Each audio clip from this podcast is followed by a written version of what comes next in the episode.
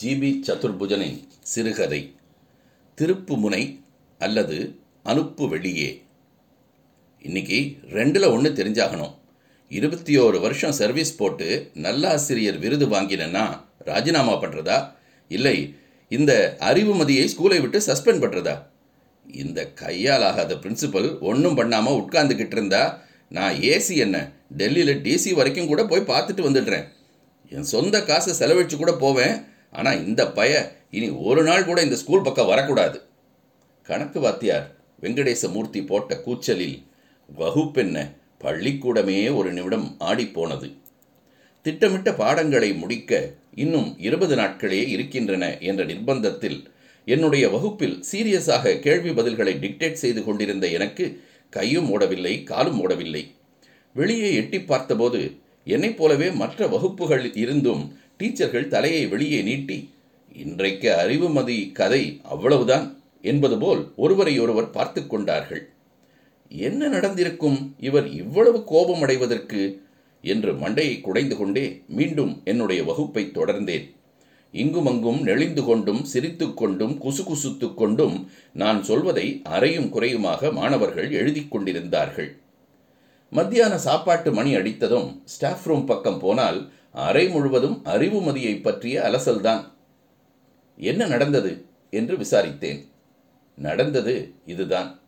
1 மணி நேரம் ஈக்குவேஷனை எப்படி பேலன்ஸ் பண்ணுவது என்பதை விளக்கிவிட்டு ஒரு சிம்பிளான கணக்கு கொடுத்தாராம். கிளாஸ் முடிவில் எல்லோரும் நோட்டு புத்தகங்களை மேஜை மீது அடுக்கி வைத்தபின் அறிவுமதியுடைய நோட்புக்கை வாங்கி பார்த்தால் ஈக்குவேஷனை பேலன்ஸ் செய்வதற்கு பதிலாக ஏதேதோ கெட்ட வார்த்தைகளை எல்லாம் எழுதி திஸ் இஸ் ஈக்குவல் டு தட்னு எழுதியிருந்தானாம். என்னடா எழுதியிருக்கேன்னு கேட்டதற்கு இந்த ஈக்குவேஷனும் கரெக்ட் தான் சார்னு திமிரா பதில் சொல்லியிருக்கான். வகுப்பே விழுந்து விழுந்து சிரிச்சிருக்கு. விஎஸ் வெங்கடேசமூர்த்தின்னா வெரி ஸ்ட்ரிக்ட் வெங்கடேசமூர்த்தின்னு பெயர் எடுத்திருந்தவருக்கு எப்படி இருந்திருக்கும்? இவனுக்கு அவங்க வீட்டில் போயும் போயும் அறிவுமதின்னு பேர் வச்சுருக்காங்க பாருங்க. அறிவும் கிடையாது, மதியும் கிடையாது, அறிவிலின்னு பேர் வச்சிருக்கணும். தமிழ் வாத்தியார் எண்ணெயை தாராளமாக ஊற்றினார். அவன் பரம்பரையிலேயே யாருக்கும் அறிவு இல்லை போலிருக்கு, அதனால்தான் இவனுக்காவது இருக்கட்டுமேன்னு பேர் வச்சிருப்பாங்க. அது என்னவோ இவனும் தப்பாமல் பிறந்திருக்கான்.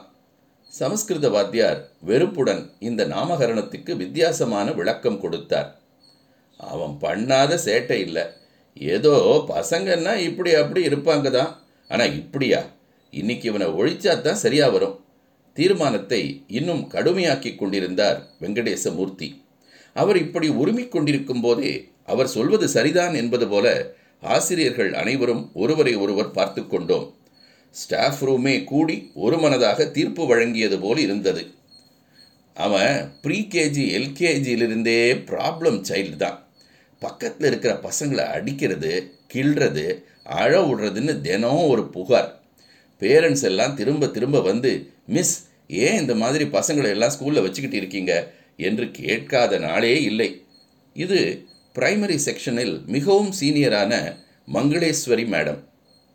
நீங்கள் அப்போவே வெளியில் அனுப்பிச்சிருக்கணும், நீங்கள் பாவம் பாவம்னு பார்த்துக்கிட்டு இருந்தால்தான் இப்போ அவன் இன்னும் இங்கே உட்காந்துக்கிட்டு அக்கிரமம் பண்ணிக்கிட்டு இருக்கான். வெங்கடேசமூர்த்தி விளாசினார். சார், உங்கள் கோபத்தை எங்கிட்ட ஏன் காட்டுறீங்க? நான் பழைய கதையை சொன்னேன், அவ்வளவுதான். நான் என்ன பிரின்சிபலா வெளியே அனுப்ப? எனக்கு என்ன அதிகாரம் இருக்குது? எல்லாம் எடுத்து சொல்லி பேரண்ட்ஸோட கம்ப்ளைண்ட்ஸ் எல்லாம் ஆதாரமாக காட்டியும் பிரின்சிபல் அவனை வார்ன் பண்ணி விட்டுட்டார்.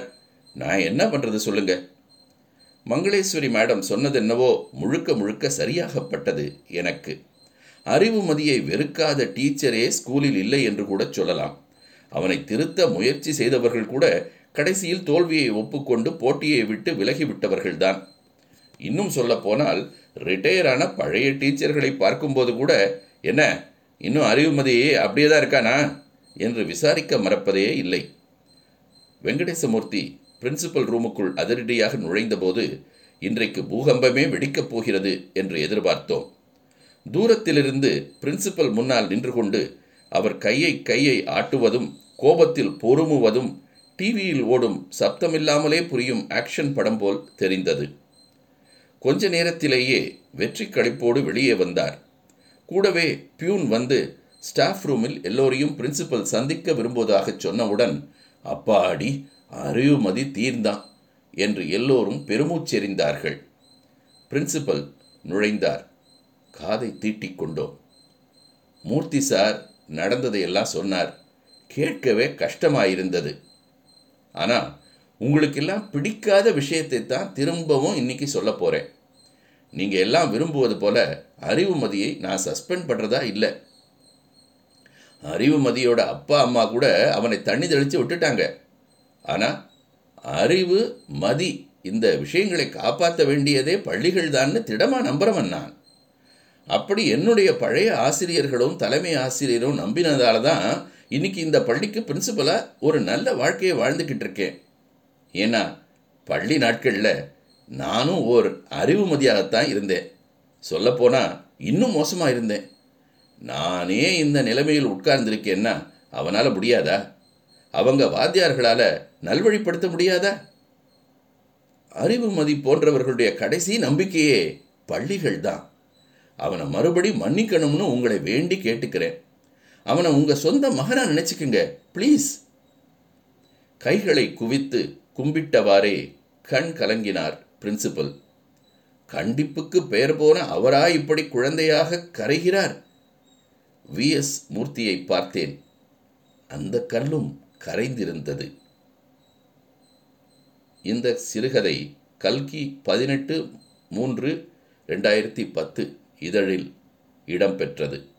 நன்றி நண்பர்களே.